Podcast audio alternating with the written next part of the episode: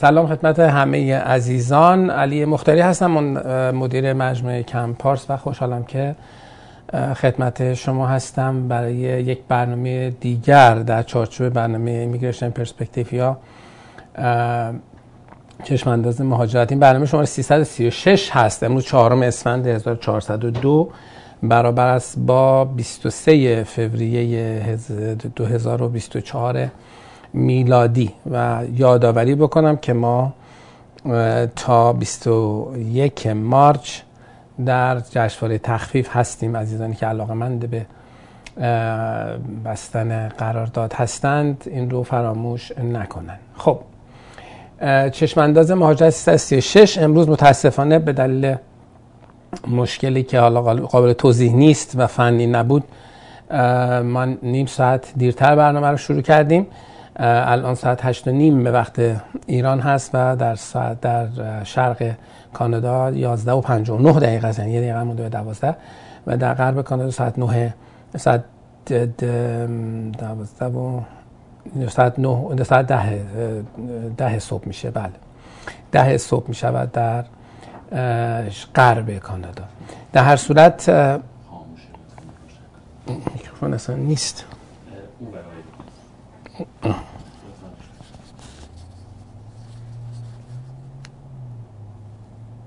خب روشن شد. بله خبر رسید که یکی از میکروفون ها که مال مربوط به اینستاگرام بوده خاموش بوده که حالا درستش کردیم. Anyway, در صورت ما مجبوریم که برنامه رو هم کوتاه کنیم به دلیل اینکه برنامه بعد یعنی جلسه ای که من برام گذاشتم ساعت 12 و نیم وقت شرق کاناداست و مجبورم که این برنامه نیم ساعته جمع بکنم. سوالات زیاد آمده و حال هر چقدر که می‌تونیم جواب میدیم سعی می‌کنیم که تا اونجا که ممکن است بیشتر سال جواب بدیم و در واقع کوتاهتر صحبت بکنیم. ضمن این که من, من باید تشکر بکنم از عزیزانی که پادکست های ما رو دنبال می‌کنن و تشویقشون کنیم به اینکه بله پادکست رو راحت‌تر می‌تونید گوش بدید. به این دلیل که این پادکست ها از جهت اینکه به حال به اینترنت ضعیفتری لازم نیاز دارد برای بعضی از دوستان بسیار جذابتر هست. برای من سعی می‌کنم سوالات رو هم در واقع با تومنین بیشتر بخوانم که عزیزانی که تصویر نمی بینند مشکلی از این بابت نداشته باشن. حالا خود منم الان تصویر نمی بینم به تصویرم برای خودم باز کنم که ببینم که شما چه می بینید اگر یک سوالی ظاهر نشد من متوجه بشم. خب. من از روی پرنیان تیوی می‌بینم شما می‌تونید روی پرنیان تیوی ببینید. بریم سراغ سوالات. سال اول رو خانم دورنا پرسیده که اگر با ویزای توریستی بیام کانادا می‌تونم حساب بانکی باز کنم؟ آیا نیاز هست که حتما سین نامبر داشته باشیم برای افتتاح حساب؟ نه برای افتتاح حساب شما به سین نامبر نیاز ندارید. اما اینکه با ویزای توریستی می‌تونید باز بکنید یا خیر بستگی به بانک داره. بعضی از بانک ها این کار رو می‌کنن بعضی از بانک ها این کار رو نمی‌کنن. بنابراین خیلی قاعده یکسانی ندارد که ما بگیم می‌شود یا نمی‌شود. به هر تشفوردید سعی بکنید. و بالا معمولا توی تورنتو و ونکوور که آشنا توی بانک ها هست یاده می‌تونید به هر حال پیگیر بشید. بالاخره براتون باز بکنه ولی در حالت عادی کمی سخت می‌گیره مجگان میگه من برنامه نویسم و برای یک شرکت آمریکایی کار می‌کنم ولی ایران زندگی می‌کنم. آیا نیاز هست فقط به این دلیل که از بانک کانادا برای دفترم حقوق استفاده می‌کنم به دولت کانادا هم مالیات بدهم؟ دو سال پیش توریستی آمدم کانادا توی بانک TD حساب باز کردم. خیر شما لازم نیست. مالیات رو همه کانادا رو با مالیات می‌شناسن بسیار از عزیزان. اصلا اینطوری نیست. شما برای, برای مالیات برای کسی است که در کانادا زندگی می‌کند. وقتی شما رزیدنت کانادا نیستید یعنی حتی اگر من citizen کانادا هم در خارج از کانادا زندگی می‌کنم مجبور نیستم تکس بدم. چه برسه به اینکه شما که اصلا ایرانی هستید برای شرکت آمریکایی دارید کار می‌کنید حالا حقوقتون رو توی بانک کانادایی میریزن به کی مالیات بدید؟ بله پس جواب منفی هست. شما نیاز نیست که به جایی مالیات بدید. شما ربطی به دولت کانادا ندارید هیچ در واقع سنمی با اونها ندارید. در مال خودتونه. حالا مواظب باشید که توی بانک کانادایی دارید چه می‌کنید؟ چون ممکنه که فلگتون بکنن. از باب اینکه خلاصه از پول از کجا میاد شما کجایید فلان ها. ممکنه وقتی پولی ریز ریز میاد. خب اگر سورس مشخص یکسان روشنی میاد خیلی مسئله خاصی نیست خیلی سعی نکنید خیلی به بانک ور برید. هم اجازه بدید که پول بیاد تو حسابتون و بعد اونجا بماند. یا اینکه حالا اگه خواستید بردارید ترانزکشن محدود. وگرنه در حالت عادی مشکل خاصی ندید روژان میشه که و از ایران هیچ پول تو حساب نفرستید. مثلا یه دفعه یه خونه یه چیزی نفروشید بردارید. اون پول رو قلمبه بفرستید در اون حسابتون. به هوای که من حساب کانادایی دارم پس پولامو میفرستم اونجا. به من اینکه همچین اتفاقی بیفته ممکن حسابتون بسته بشه. روژان میگه که چگونه می‌شود نامینیشن استانی گرفت؟ آیا پیش نیاز داشتن job offer هست. آیا خود می‌تونید بر اون اقدام بکنیم یا باید یه کارفرمای کانادایی استارت این پروسه رو آخه ما در مورد یه استان که صحبت نمی کنیم خانم روژان. استان ها استان های متفاوتی هستند و روش های گرفتن nomination استانی هم متفاوت است. خب یکی از مسیرهای nomination استانی از طرف Express Entry است که وقتی شما در Express Entry مشارکت می‌کنید بعضی از استان ها نیروی مورد نیازشون رو میان از بین افرادی که در pool Express Entry هستن nominate می‌کنن که خب اخیرا این اتفاق چند بار افتاده. در بعضی از استان ها پیش نیازش داشتن job offer هست و خارج از Express Entry هست. در بعضی از استان ها هم که تحصیل کرده باشید آنجا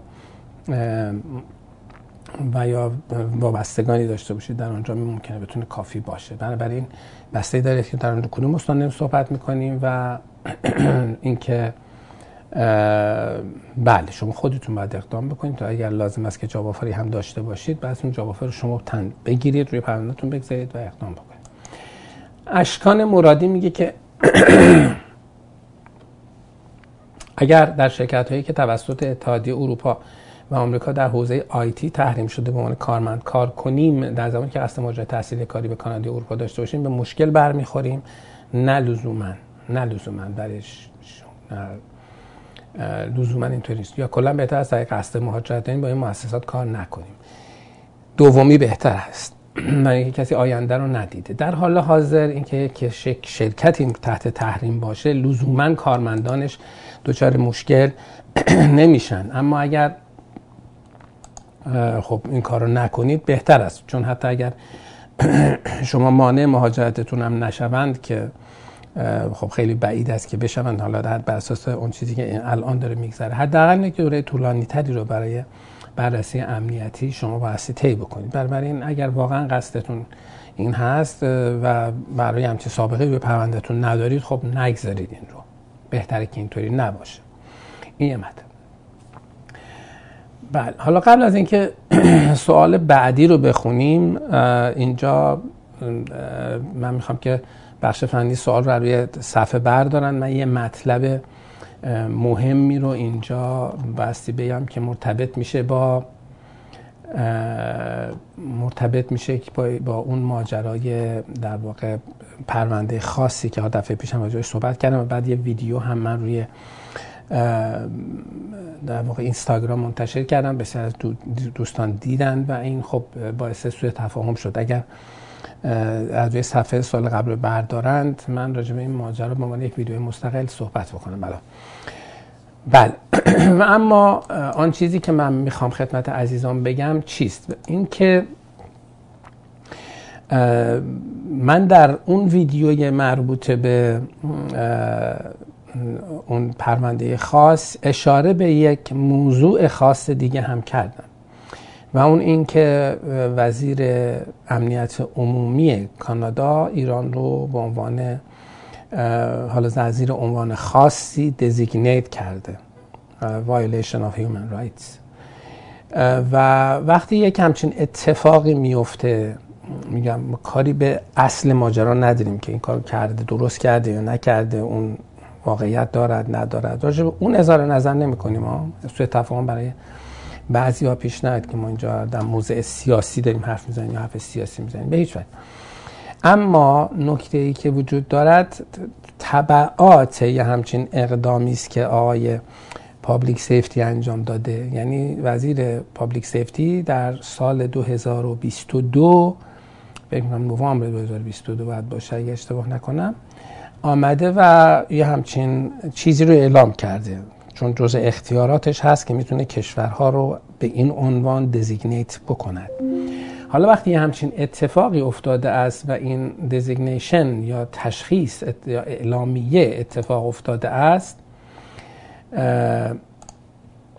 طبعات مهاجرتیش اینه که بر اساس یک ماده مشخص در قانون مهاجرت اتباع کشورهایی که در واقع ذیل آن title قرار می‌گیرند یعنی به اون عنوان شناخته شدند که عرض شد بخششون اصلا امکان حضور در کانادا رو ندارن در کانادا باشن هم اخراج میشن. که حالا شامل سران حکومت هست اعضای پارلمان هست سفرا دیپلمات های ارشد در واقع کسانی که در سران مراجع نظامی اطلاعاتی و امنیتی و همینطور senior public servant senior public servant عنوان عمومی است یعنی کارمندان ارشد دولت.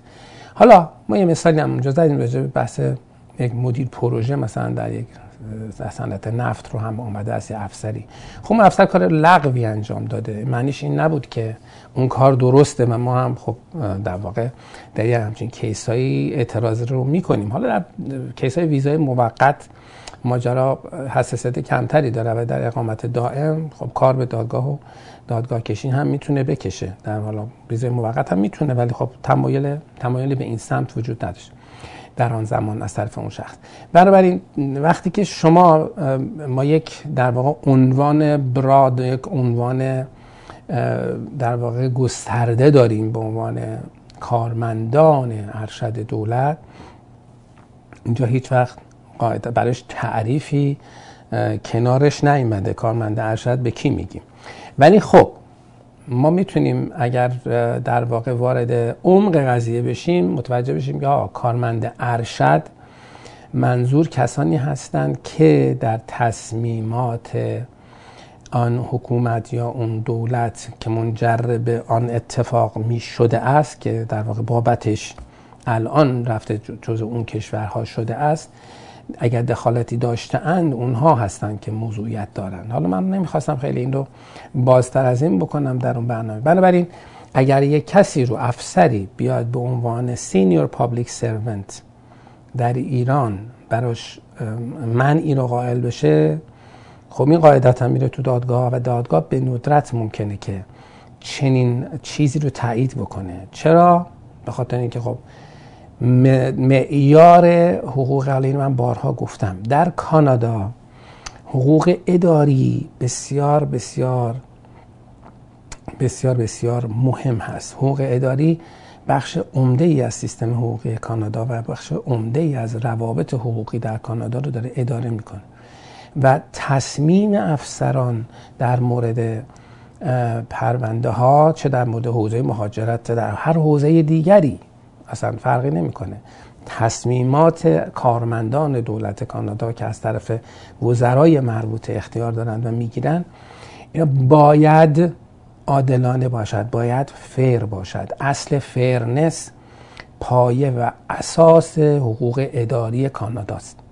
بنابراین خیلی غیر قابل تصور است که در یک سیستمی که اساسش عادلانه بودن تصمیمات است عادلانه بودن احکام است بیایم و مثلا یه همچین چیز غیر منطقی ببینیم که در مورد یک کسی که مثلا فرض کنید مدیر پروژه نفتی در یک جایی است بگیم خیلی خوب این آدم هم در راستای همون آدم ها بایستی منع بشود چرا؟ چون یه فلسفه ای پشت منع اون آدم ها هست حالا فرض بکنیم از کشور ایکسی که متهم به نقض حقوق بشر هست خب ممکنه یا فرمانده پلیس اون کشور خب بله این به طور مستقیم خب داشته.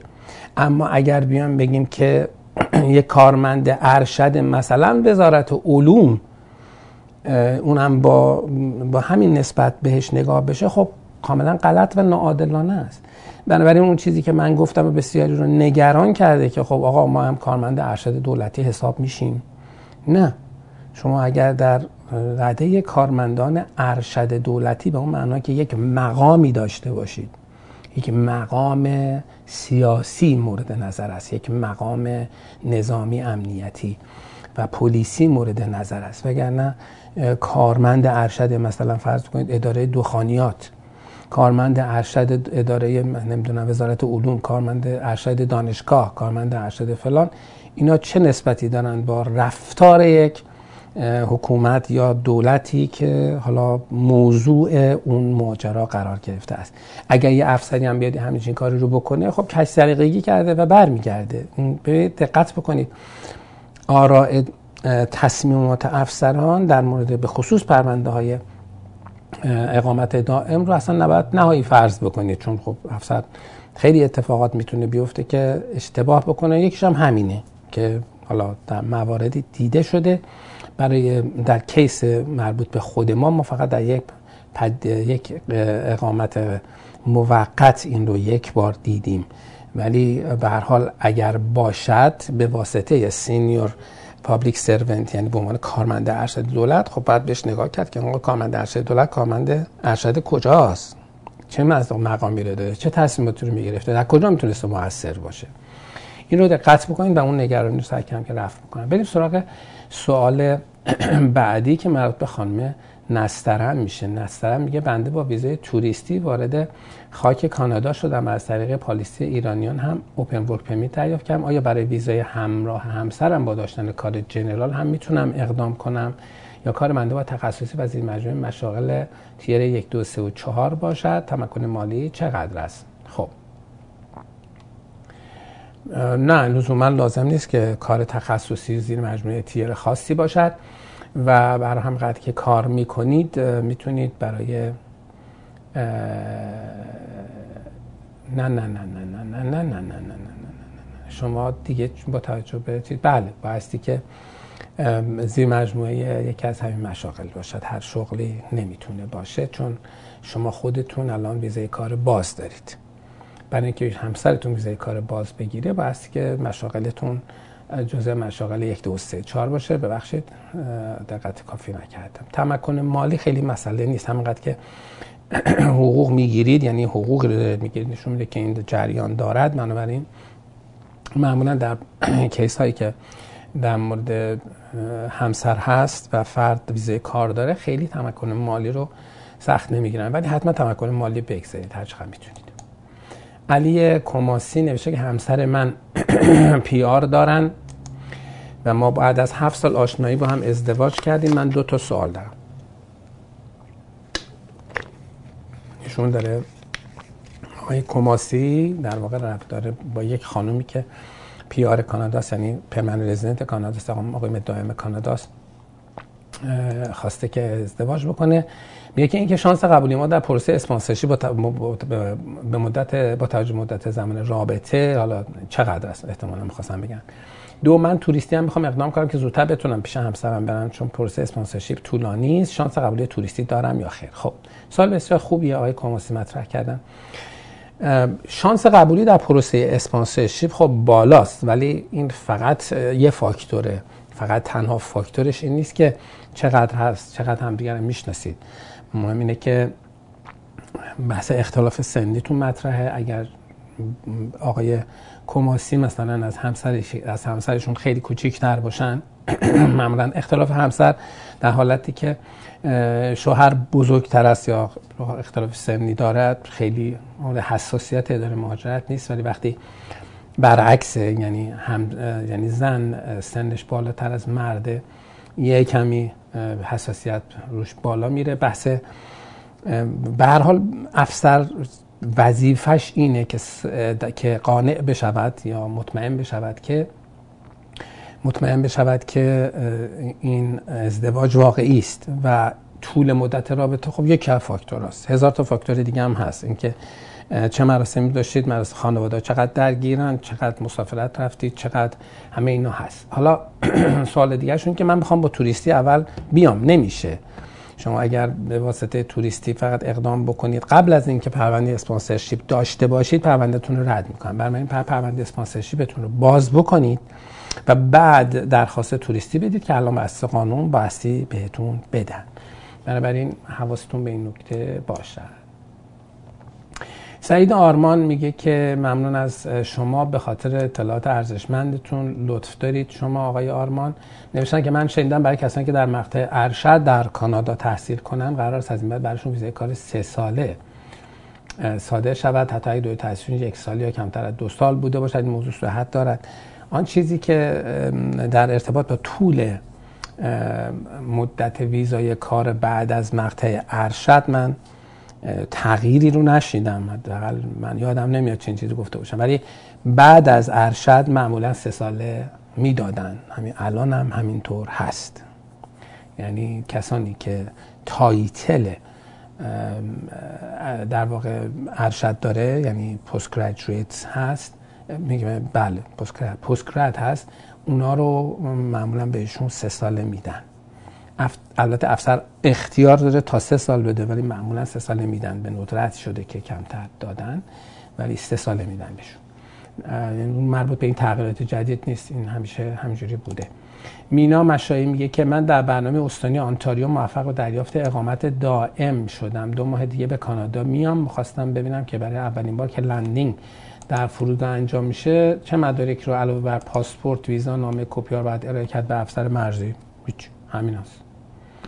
چیزی دیگری نباید ارائه, ارائه کنید. همینایی که دستتون هست همین رو پاسپورت و ویزا و نامه کپیارتون کافیست برای ورود و مشکلی ندارید خانم مینا. خب خانم صدیقه شرف الاسلامی نوشتن که پسر من به واسطه دانش زبان فرانسه و سایر مهارت ها توانست ویزای اقامت دائم کانادا رو بگیره. خب مبارک باشه. دو سال و نیم پیش امتحان داد ولی بعد از اون به واسطه بیماری پدرش نتونست تمرین کنه. آیا در هنگام ورود از او تست زبان فرانسه می‌گیرن؟ یعنی آزمند تمرین دوباره است.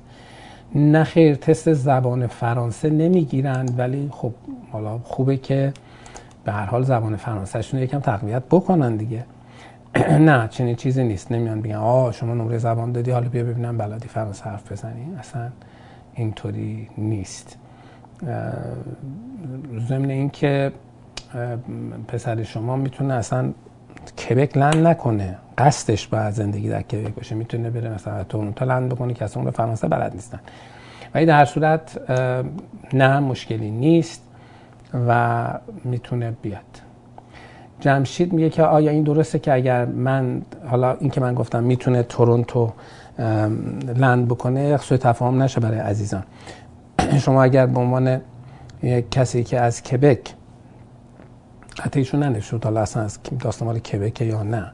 برای کسی که از طریق کبک اقدام می‌کنه الزامی نداره که حتما از طریق کبک هم وارد بشه. بهتر است که این کارو بکنه. ولی می‌تونه از طریق تورنتو وارد بشه و بعد حالا برای اینکه ازش می‌پرسن کجا می‌خوای زندگی بکنی خب اون وقت باید به کبک و حالا بسیار توصیه هم میشه که خب حتما بیاد کبک حالا بعد خواست بره بره. و در مورد در مورد کسانی هم که در واقع از طریق غیر برنامه کبک اقدام کردن اون هم می‌تونه بیاد کبک land کنه. من تا وقتی ازش می‌پرسم می‌خوای کجا بمونی خب اگه نباید بگم من می‌خوام کبک بمونم اگه نه landing ش ثبت نمی‌کنم میگم برو CSQ بگیر که چنین چیزی ممکن نیست. بنابراین این یک نکته مهمه. یعنی شما اگه قصد زندگی در غیر کبکه و بلیت مونترال بگیری هیچ اتفاقی نمیفته. میای ثبت میشی و میری. اگر قصد زندگی در کبکه اگر بلیت تورنتو داری چه اتفاقی نمیفته. می... می... چون قرار می‌تونی بعدش به کبک زندگی کنی. و اینا گفتم سوء تفاهم نشه جمشید میگه این درسته که من اگر توریستی در کشور آمریکا باشم پروسه گرین کارت در طریق ای بی برای من سه یا چهار ماه بیشتر طول نمی‌کشه. من اینو نمی‌تونم تایید بکنم. نمی‌تونم تایید کنم. باستی که بپرسم و یکم بعید می‌دونم ولی ممکن هست. به حال من این رو چون اطلاعات مشخص راجبش ندارم جواب نمیدم. لطفا ایمیل بزنید که در واقع عزیزانی که اطلاعاتش رو دارند و تو سیستم کار می‌کنن خدمتتون جواب بدن. زهرا کیانی میگه که همسر بنده حدود هشت ماه قبل برای انگشتنگاری به استانبول رفتن ولی هنوز هیچ پاسخی از طرف شما به ما داده نشده. هدف ما. آیا ممکنه پرونده مفقود شده باشه؟ یا مشکلی پیش آمده باشه؟ یا اینکه شماره ایمیل ادرسی و پیگیری پرونده کار ما وجود داره؟ که از بلا تکلیف خارج شویم. خب. اینجا مثل اینکه خانم کیانی همسرشون از طریق کمپارس اقدام کرده بوده که میگن از ما پاسخ نگرفتن. خب ما پاسخ نداریم تا زمانی که اداره مهاجرت به ما پاسخ بدهد.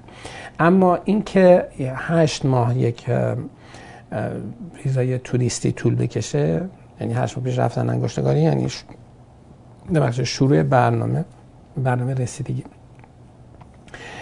معنیش این است که پرونده احتمال زیاد احتمال قریب به یقین در پروسه امنیتی قرار گرفته. یعنی برای سری استعلامات معطل است.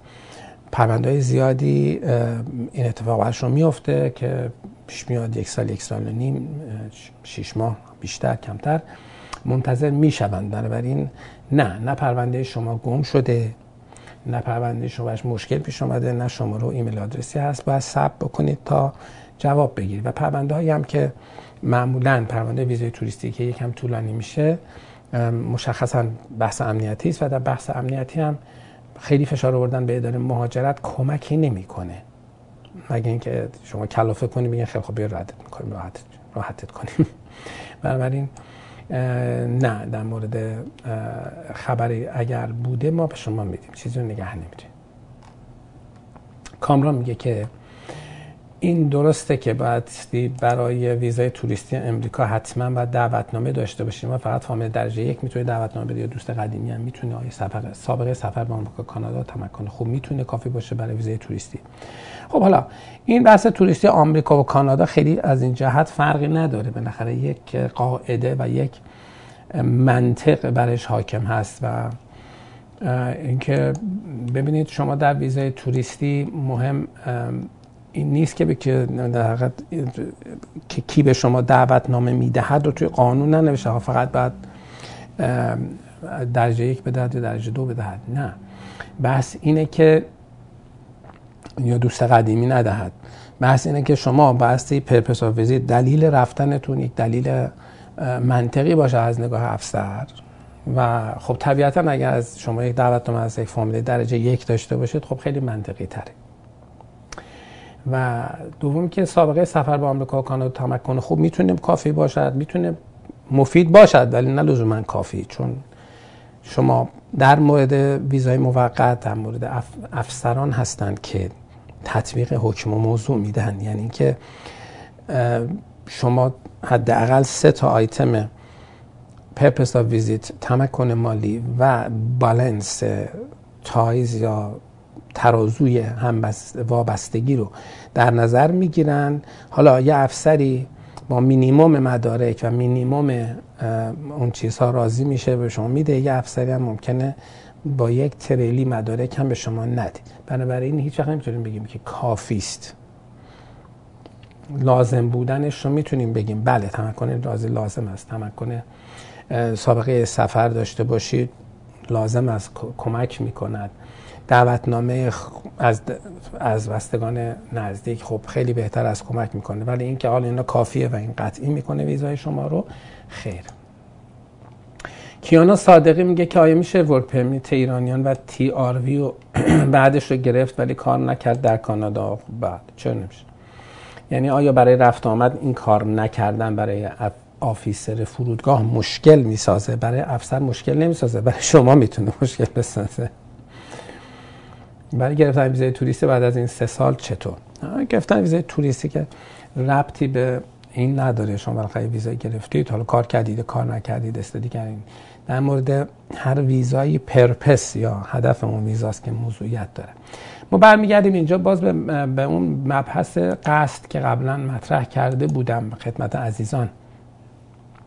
شما وقتی ورک پرمیت ایرانیان رو می‌گرفتید و کار نکردید تیاروی هم دارید و هم میرید و میاید هر دفعه که میرید و میاید مورد سوال قرار می‌گیرید که خب برای چی داری میای؟ اینجا اگر شما بگی که خب من همینجوری ویزا دارم میرم میام دیگه.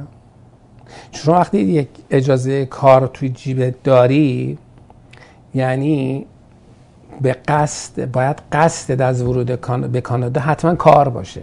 نه که حتما کار بکنی ها. موقع ورود باید قصدت کار باشه. پس اگه میگی آ من اجازه کار دارم ولی عمل اومدم عممو ببینم ویزا تو باطل می‌کنه می‌تونم برات برات گردونه ایران. چرا؟ چون قصد قانونی اعلامی شما کار کردن است با داشتن این ویزای کار در جیبتون. برعکسش هم هست. گفتم شما میرید یه ویزای توریستی می‌گیرید بعد میاد سر مرز که نمونه های واقعی اتفاق افتاده. میای سر مرز میگی که میگن خب برای چی اومدی؟ میگی اومدم ویزای کار ایرانیان رو بگیرم کار کنم. اینجا هم. پس شما قصدت موقع ورود و بر اساس ویزات قصدت ویزیت بوده. الان سر مرز داری قصد دیگری رو اعلام می‌کنی. این تعارض قصد شما رو باعث میشه که مشکل پیدا بکنید برای کسی که ویزای کار ایرانیان در جیبش هست اجازه کار ایرانیان حالا هر اجازه کاری اصلا مهم نیست. اجازه کار وقتی دستتون هست وقتی وارد میشید بایسته که قصد اعلامی شما کار کردن باشد و ولا غیر. بعد این سال من یادم رفت بود بیه بفرستمش روی چیز که حالا اومد. خب حسن قاسمی میگه که آخرین سواله چون من وقتمون دیگه تمام شد. آیا با اقامت دائم می‌تونم ویزای نامزدی اقدام کنم؟ اگر برم ازدواج کنم بعد چند ماه می‌تونم همسرم بیارم کانادا شما دفتر شما این پروسه انجام میده؟ خب آقای قاسمی باید بدونن که ما در کانادا برخلاف امریکا چیزی به اسم ویزای نامزدی نداریم. یعنی کسی نمی‌تونه بگه آقا من می‌خوام ایشون نامزدم می‌خوام بیارمش. اسپانسرشیپ همسر داریم همسر یعنی کی؟ یعنی کسی که باش ازدواج کردید یا کامن لا پارتنر شماست که حالا اینو من برای ایرانی ها توصیه نمی کنم یعنی همون ازدواج سفید. یعنی اینکه با یک کسی حداقل بدون ازدواج دوازده ماه یک سقف زندگی کرده باشید. اون در حکم همسر شما رو داره و مشمول این ماجرا میشه. ولی اینکه من یه نامزدی داشته باشم بهش بگم که من خواهم نامزدم بیاد پیشم چیزی که در امریکا میسر است. در کانادا میسر نیست. چنین چیزی نمیشه. بعد برید ازدواج بکنید و ازدواجتون که کردید بعدم بله مراجعه بکنید. یکی از کارهایی که ما می‌کنیم همینه. بحث اسپانسرشیپ همسر هست که می‌تونیم خیلی خوب در خدمت شما باشیم. بسیار خب من به سوالات دیگه نمی‌رسم. سوالات زیادی هم مانده و شرمندم از این بابت. سعی می‌کنم که برنامه چهارشنبه رو زنده اجرا بکنیم و بقیه سوالات رو در اون برنامه جواب بدیم و اگرم به حال دوستان عزیز عجله دارم برای سوالشون حتما می‌تونم به info@campus.com ایمیل بفرستن که ما پاسخگوی سوالشون باشیم. از اینکه با ما بودید در این برنامه کوتاه بسیار متشکرم و شما رو تا برنامه بعدی به خدای بزرگ میسپارم. خدا نگهدارتون